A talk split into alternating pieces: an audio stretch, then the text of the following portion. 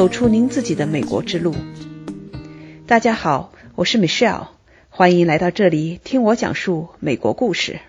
曾经在世界银行和华尔街工作的 Zack 张，在华盛顿、纽约和香港经历过金融市场的考验和大风大浪，后来又回到中国创业，在上海浦东成立了牛股债券。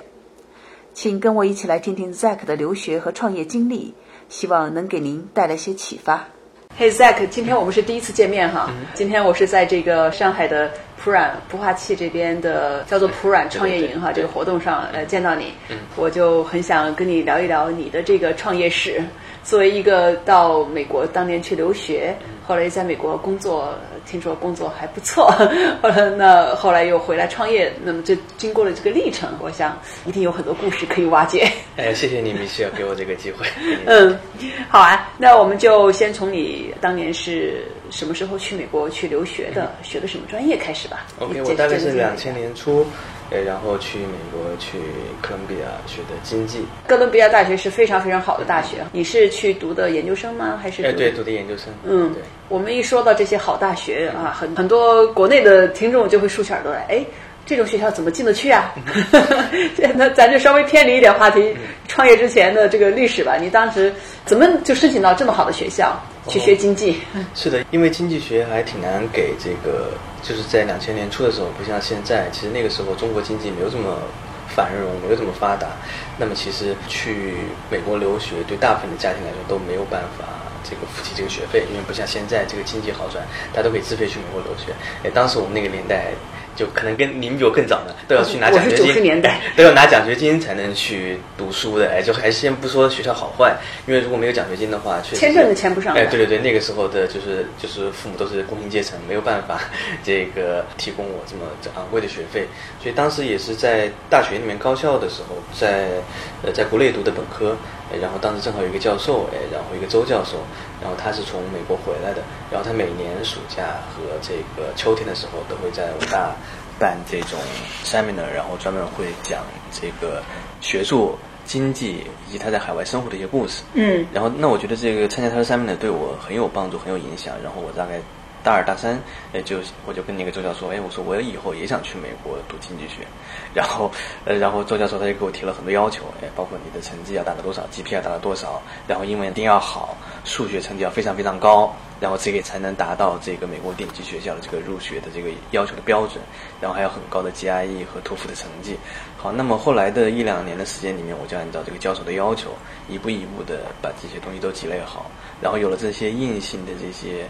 呃，指标，然后就达到了美国这些顶尖学校的这个录取标准，然后后来我就拿到了很多还挺好的学校的这个 offer，就如愿以偿到美国来进行学习。拿着奖学金去的。对，拿奖学金，就像您说的，哎，我当时拿着奖学金全奖，还被拒过两次签证。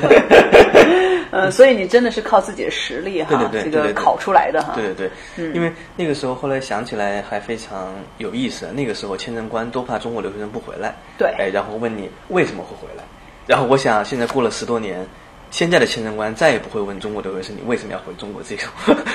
目前来说，听起来比较这个奇怪的问题。对，那时候还是确实是很多人去了，他比较喜欢美国，留在那里。其实还是见证了，我觉得中国经济的发展，哎，这么长时间。因为现在很多年轻人愿意回来，就是说他们感觉中国的土壤更适合年轻人的发展，有更多的机会。对，而且中国生活呀，各方面对吧，富裕程度啊，也都是赶上了。对，嗯，确实机会很多。那你是两千年初的时候过去了，那后来在那边待了多长时间呢？我在美国待的时间还比较久，哎，陆陆续续的大概有八九年的时间。嗯哼。后来前几年才到上海就好。哦，讲一讲你在美国那哥伦比亚大学经济学是读的硕士。对。毕业之后那到哪里工作了？我当时毕业之后呢，我就去了世界银行 （World Bank），然后世界银行的总部呢在 Washington D.C。然后离纽约也不太远，大概几个小时的车程。当时觉得哎挺好的，就去了一。它其实是一个国际化的组织。然后世界银行的主要职能呢是帮助发展中国家提供这个低息的贷款。啊，当时我做的事情呢，我觉得也跟我自己的国家比较有关联。哎，当时我主要是负责这个中国中西部地区一些贫，当时属于贫困地区的这些这些政府部门，哎，然后看看他们的这个偿债能力。哎，那我觉得就是跟我的这个中国的这个经济学的背景相结合，我就当时就很喜欢这个 offer，然后就不假思索就去了。因为虽然在世界银行，但是我做的是帮中国的这个中西部省份进行债务融资。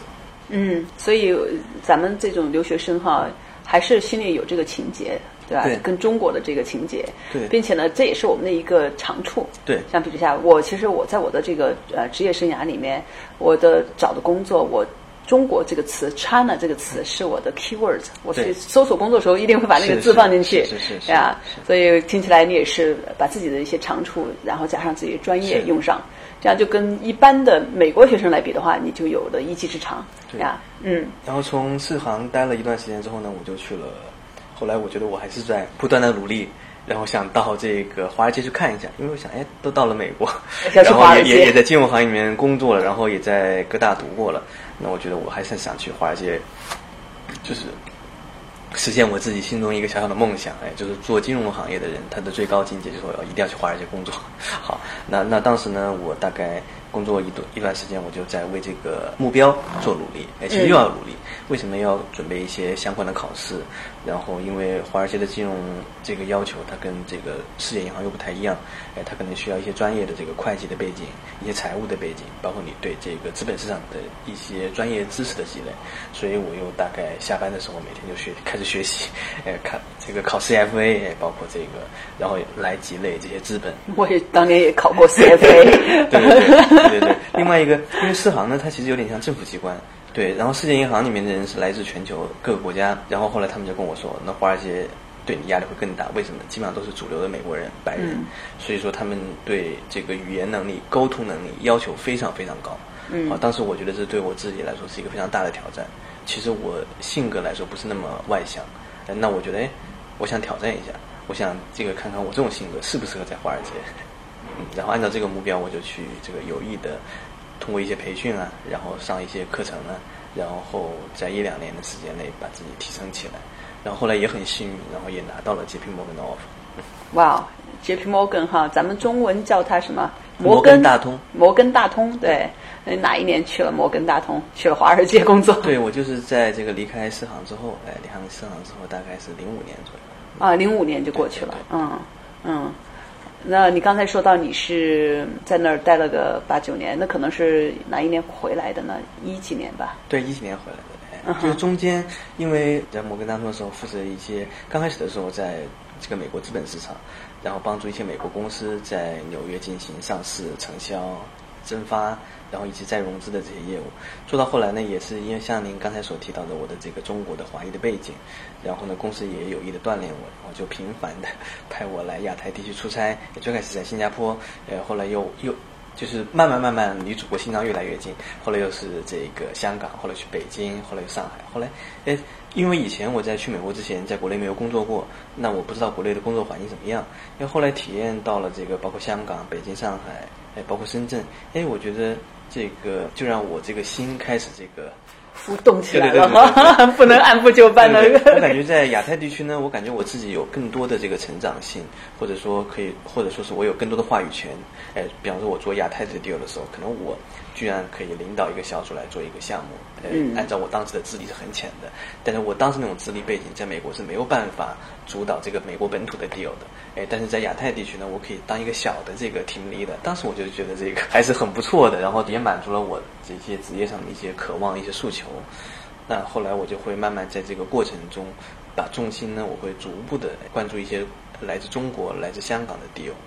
嗯，所以就是一步一步的，这个还是中国哈，这个引力很大，把你吸引回来哈，朝这边来。对对那你刚才也提到，那其实你有个过渡阶段，那过渡阶段的时候，当时是给摩根大通做，但是呢，做的是亚太地区啊，中国市场，对不断的回来。对那后来怎么就把这个这么这么好的一个饭碗就扔掉，呃，自己开始创业呢？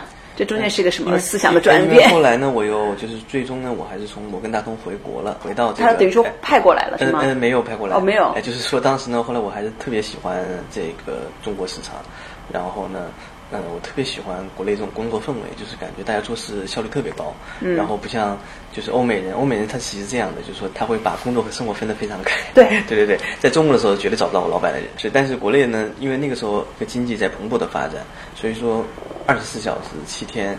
任何时候，大家都是在同步的往前走，尽管非常非常累啊，但是会感觉非常有冲劲，能看到未来。哎，但是在美国的时候呢，我其实，在纽约的时候，我感觉我就是一个投行业务上面的一颗螺丝钉，流水上面一个螺丝钉。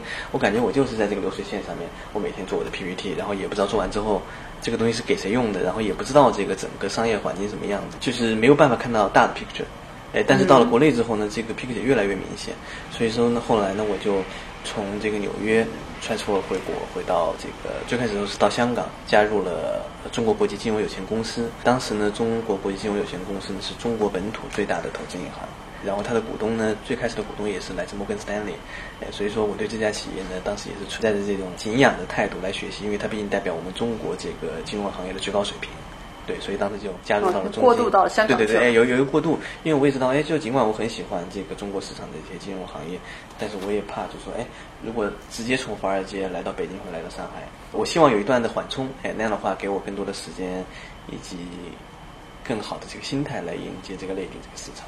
嗯，哎，我我倒想起来，因为我在美国是经历了两次比较大的经济这个 crash 哈，就是经济的波动哈，金融危机，一个是两千年，那个影响非常非常大；另外的话，两千零八年，哎，影响非常非常大。两千零八年的时候，你在哪里？我在纽约。那时候你当时感受到这个影响吗？对，但是感当时感受非常明显。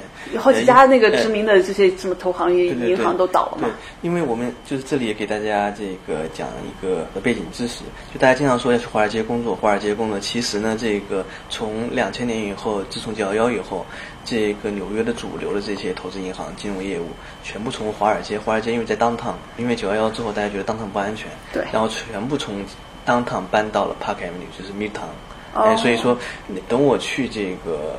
就是围绕着 Park Avenue 两边，哎，都是这个杰皮摩根的总部、City Group 的总部，然后 Deutsche Bank 的总部，然后都搬到了这个 Park Avenue。其实，在已经在 Midtown 已经不算是华尔街的范畴了。华尔街它更像一种标志，一个铜牛在那大里拍照，成了旅游景点。华尔街现在只有只有交易所在那里。对，而且华尔街你要是周末去的话，冷清清的，没有人烟。是是是。嗯。然后当时我们在 Park Avenue 的时候，大家会金融危机的时候到来之前，大家都会有不同公司的。一些熟人，就是因为我们做业务，我们一个行业的，来自不同公司，比方说当时有来自 Bear Stearns，然后 Lehman Brothers 倒掉的这些这些公司，然后 Merrill Lynch，大家会坐在一起聊天，哎，说你们公司怎么样？说我们公司怎么样？然后 这个 City Group 说他觉得 City Group 要完了，然后 然后这个 Bank of America 说呃美国银行不行了。然后 JP 的说 JP 好像也不太行，然后摩根斯坦利说摩根斯坦利要倒了，然后所以当时可能就是这种是一种信心。其实，在这种大的萧条、大的危机来临之前，其实为什么后来说美国政府说要重铸这个信心，其实是信心最重要。信心一旦坍塌了，这个业务啊、市场啊、这个金融机构它也没有办法维护住。那你想，当时每个的雇员都这么人心惶惶，大家都觉得自己公司要倒掉了，怎么办？所以那个时候呢，就是说我听了这么多反馈，feedback。后来我想，那就只有听天由命了。看看这个倒掉的几家之后，这个美国市场，大家都期望这个美国政府来救市，来看看救市成果，只有这么祈祷。然后后来，确实我有一些比较熟的人，从你们啊，从这个，就经历了这些公司的这个倒闭。嗯，所以你算运气的，你你所在的这个摩根大通没有倒掉。对对对，嗯。然后我觉得其实也是对于一个人生来说是，一个非常难得的经历，就是 once in a lifetime，就是一辈子可能就这么一次经历到全球的这个金融机构的这个危机。对，我觉得一辈子能经历过，而且亲身经历，因为当时就在华尔街。当时我记得很清楚，CCTV 二就专门派了摄制组，这个助手在这个 Waldorf Astoria 拍这个每天的这个大家的画面。对他当时做了一个专题片，哎，就是这个美国金融危机，拍了一个很大的设计组，是吧？哦哦，啊，那因为我们虽然是在我那时候是在西雅图了，已经，虽然离得比较远哈，离这个金融的中心比较远，但是在西雅图这边的话，也是呃，至至少那那次因为房子的原因嘛，房贷的原因引起的，你会看到呃，很多就是呃，很多人他确实是就跑掉了，对对吧？他他的那个贷款已经是呃超出了他的那叫什么来着？他我们叫做 under the water 了呀，呃，他没有办法去支付这些呃贷款的利息，所以干脆就卷铺盖走人，是 房子就扔给银行了。是对对，确实是呃。引起了挺大的呃挺大的影响，呃，我记得一直到了差不多一一年、一二年，才慢慢的感觉到哈在上升，嗯对。嗯。那咱们刚才讲到了，那你过渡一段时间哈，你到了香港，那那一段和你现在这个创业，我不知道你这个现在做的创业公司叫什么，然后什么时候开始的？那这中间又是一个什么样的转换呢？思想上又经历了一一次的，对，在香港做了一些这个，全部是做的这个大型的这个国有企业，然后央企这大型的中国的这个本土的这个企业的上市再融资，是在香香港的上市和融资吗？对对对然后它其实也是 A 加 H，呃就是呃就是，比方说央企它上市，因为呃 H 股没有办法给它匹配足够的资金，呃所以它通常是这个 A 股也上，H 股也上。哎，这个你得给我们的听众解释一下哈，这个 H 股、A 股到底是什么意思、哦啊？什么情况下 就是最浅显的这种解释？A A 股就是大家在这个国内市场上面可以交易到的一些股票呃，H 股就是基本上在香港市场交易的股票，大家可以每天买卖到的这些股票，哎，这么一个概念。嗯哼，对。嗯，所以你刚才说到的这些公司，那么他们是 A 股加上 H 股，对，就是在内地市场和呃这个香港市场同时上市，然后因为一个市场的资金量不够满足他们这个融资规模，嗯，嗯，哇，这都是大笔的钱，大笔的，，所以当时我觉得这个事情对我后来的做的这些这个留股的这个创这个创业也非常有帮助，因为当时接触的全部是大型的这个国有企业，然后一些地方平台企业，然后资金方呢也是都是来自于国内有名的一些资产管理公司。好，那么其实我们现在做的事情呢，就是帮助国内的大型企业、一些优质的企业，帮他进行一些债务类的融资。哎，所以说现在做的事情呢，跟以前非常非常像，只不过是呢，我们想把它从线下做到线上，哎，建立一个这个金融科技的平台，通过线上来把这个交易做得更顺畅、速度更快、效率更高，是一样的事情。哦，所以你积累了这么多年的东西，这么多年的知识，以及相应的这些经验，其实你只是说通过不同的形式，对对对，把它哎它的这个实施起来。这个根源是一样的，或者说它的这个形体，就是说它的这个逻辑是一样的，只是说通过不同的表现形式把它做出来。嗯，所以我也其实我觉得创业呢，一定要跟自己的这个以前的经历相匹配，也就是说不能跳跃太大，跳跃太大呢，即使成功也很难持续下去。嗯，所以原来多年的积累哈，在这儿啊因为我一直。是这个嗯金融行业的背景，所以我也想做一个创业跟金融相关，而不是说我有着这么好的金融背景，我完全放弃掉，我去做一个网红店，对吧？那这样的话，就是对我来说，相当于把之前的积累给浪费了。嗯，那你当时怎么就想就出来这么一个 idea，然后又怎么下了个决心，真的去做它呢？毕嗯，因为创业是其实对吧？也是这个也不是我们自己想出来的，而是说在做业务的过程中呢，客户提出来的，哎，说这个经常做线下这种撮合特别麻烦，哎，他们说，哎，你们能能不能设计一个线上的交易平台，让他们直接在线上完成这个交易？而且因为中国的这个移动互联互联网这个业务，包括这个市场已经是全球最大，而且是全球最好，所以它有这个优势，有很多的技术人员，很多的运营人员都在中国市场，所以说非常容易把这个事情建立起来。嗯，哎，你能不能再给我们来一次普及哈？讲讲这个线下的，先先先把这个传统的线下的方式先呃讲，大概的讲一讲，我们这样有个概念啊，一般的听众就能知道一一个概念。然后一个公司，你帮助国内的这些大型公司要上市，对吧？是一个什么样的过程？然后你再解释东西怎么搬搬到线上去。你们现在要做的事业因，为它这个东西呢，就是属于比比较专业性，然后为了让大家容易理解呢，其实就是帮助给这个公司呢进行一些债务类的融资。嗯哼，哎，对，通常其实大家印象里面，这个债券市场个人听众接触非常少，因为他对债券市场对个人的投资要求也很高，哎，三百万的这个金融资产才可以进行债券投资、债券投资，所以说一般听众朋友可能就是对投资股票会比较多一点，因为平时可以接触到，但债券，我看我周围的个人几乎问一百个人，可能只有两个人买卖过债券。对于普通人、大众人群来说，还是比较冷门的一个投资的这么一个领域。哎，但是呢，债券市场它比股票要大很多。嗯对，就是说，大部分的融资是通过债务市场来进行的。嗯，就它发行的是各种各样的债券对对对对对的形式，嗯哼。哎，不管是中国市场，还是全呃全全球市场，哎，都是那个情况。那主要是对机构的，嗯。嗯，所以买方是那些比较大型的机构，比如说那些保险公司，或者是那个养老的这些，对养老险，嗯，是这样。嗯，那些钱他们因为它收益率比较平稳，然后也不高，呃，但是投资期限哎，投资期限非常长，对，嗯，哎，所以说这样的产品一般也很少有个人会投资，因为对它的这个要求的资金量比较高，而且期限非常非常长。嗯，所以你你刚才说到的呃，主要针对的是这种债券市场呃的融资。刚才你也说到，把这种线下的你要你们要 build 一个平台，把它搬到线上去。嗯。那做这件事情，你觉得它的一个比较大的难度会在哪里呢？挑战会在哪里？因为就是目前国内线上化程度很低，所以说你有这个难度就是说要说服你的合作方来帮着你一起来做这件事情。嗯，就是说这个市场这个这样的产品非常非常少见。你是说什么样的产品少见？这个线上的平台少见还是这是没有的？没有，哎，非常非常少。嗯哼，你你们也是因为客户的一些需求，对。吧？跟你们提到，哎，这个如果做到线上能够比较快，而且也比较便宜嘛，对，省掉了很多线下的这些活动啊，就撮合 呃第三方的这些东西，嗯哼，嗯，那这是一个全新的东西，国外有吗？其实，在美国市场，这个还相对来说。线上电子化交易，我们说电子化交易还是比较成熟的。然后美国的债券市场基本上这个百分之七十以上都电子化交易。哎，但是为什么说刚才这个东西美国也没有呢？就它有电子化交易，但是因为我们服务的主体都是国资，因为美国没有国资这么一个概念。国资。对。嗯。哎，所以说不一样有概念。对，美国是没有国企，但是美国有一些也有很多大型的企业，那么他们要融资，所以说那债券融资，他怎么做？就不太一样。哦。嗯，因为帮助国企融资，包括地方平台融资，它是有一些这个担保啊和一些这种呃抗风险的一些手段的。那对于这个市场化的企业，包括这个美国的这种这种私营企业来说，它不太一样。哦，这就出来中国特色哈。对对对。对你们做的这个产品，这个平台，它要结合这些中国的特色东西做出来。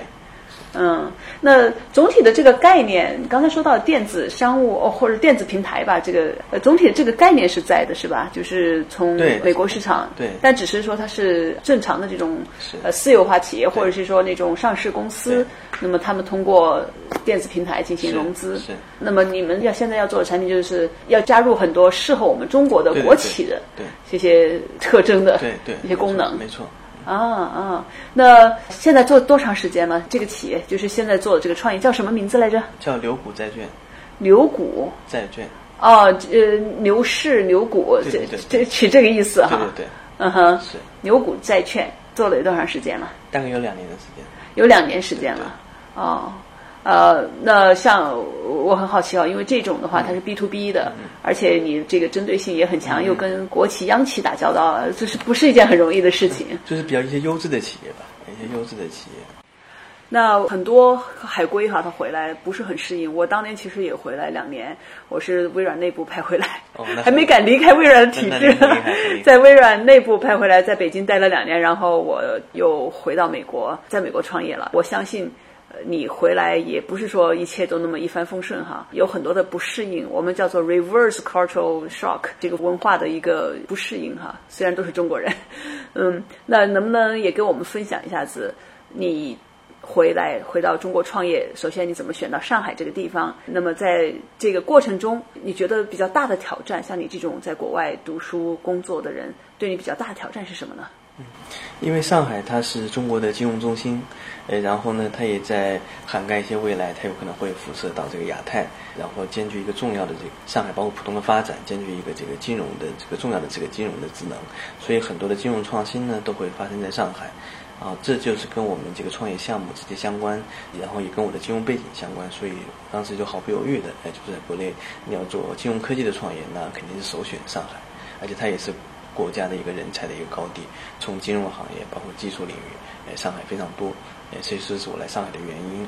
然后，呃，最大的挑战就是说，这个毕竟你在呃国内的生活和你在长时间在美国或者欧洲的生活还是会有很大的区别的，呃，就是，嗯，就是会刚开始的时候。呃，很多海归可能都有各方面的不适应，但是呢，我想就是只要大家都是中国人，从小在中国长大，这种不适应呢，很快就会消除。因为毕竟我不是一个这种这个 A B C，哎不，我不是在美国长大的这个中国人。我以前二十岁以前都在国内，对吧？然后其实对国内的就是生活养我的地方，我们都很熟悉。那一回来之后，尽管说我不是上海人，但是呢，上海就是说，这各个方面呢，还是很快就可以融入到这个社会里面来。尽管我也不会讲上海话，哎，但是呢，在中国这个自己的土地上，你跟周围的同事啊、朋友啊、包括客户啊、合作伙伴啊，相融入这个氛围，比融入欧美，我觉得容易太多。嗯，上海总体来讲的话，还是一个比较国际化的一个大都市。我觉得，哪怕有些外国人他们来选的话，那么上海也是比较容易适应、比较容易生活的一个地方。对啊。而且从生活角度来说，上海的生活质量也非常高。哎，这里你可以接触到这个全球很新颖啊、很时尚啊，然后一些最前卫的一些呃艺术啊、一些的生活方式啊，这边都可以找得到。哎，它其实非常跟国际接轨。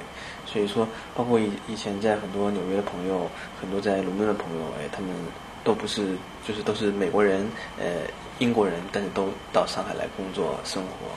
所以我也觉得这个上海这个城市，我越来越喜欢。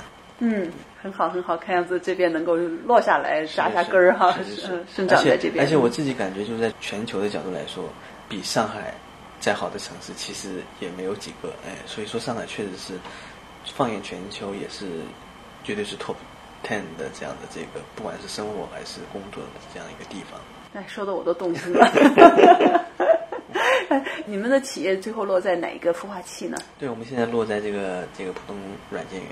啊，就是在我们现在在的这个浦东软件园，但是是怎么去考虑到落到哪？因为在上海也有很多各种各样的孵化器，对吧？对的，因为普软呢，它会有很多的这个这个地方位于张江，哎，张江呢是国家级的高新技术开发区，哎，然后这边有几十年的这个生根，所以它有很好的这个技术环境，哎，在这里也非常好。非常容易的引进到一些技术人才，包括一些互联网人才，这也都是我们企业所需要的。嗯，所以你看到一些国家的政策，但是你也看到另外一个角度，就是人才角度。对，而且张江发展非常迅速。你看，就这么几年的时间，以前这边从地理位置上面感觉比较偏僻，但现在上下班的时候，这边都开始堵车，很拥堵，发展非常迅速。啊，还是非常方便的，对地铁。以前没有这么多车，但就这么短短几年，就可以想这个地方。发展多么快，嗯，挺好。希望保持联系哈，我也很想知道你的企业慢慢的做到哪一步。哎，你是企业的 founder，对，那真的是希望哪一天听到你们的好消息。好，谢谢米需要持续关注我们这个和我们未来的发展。对。Like that.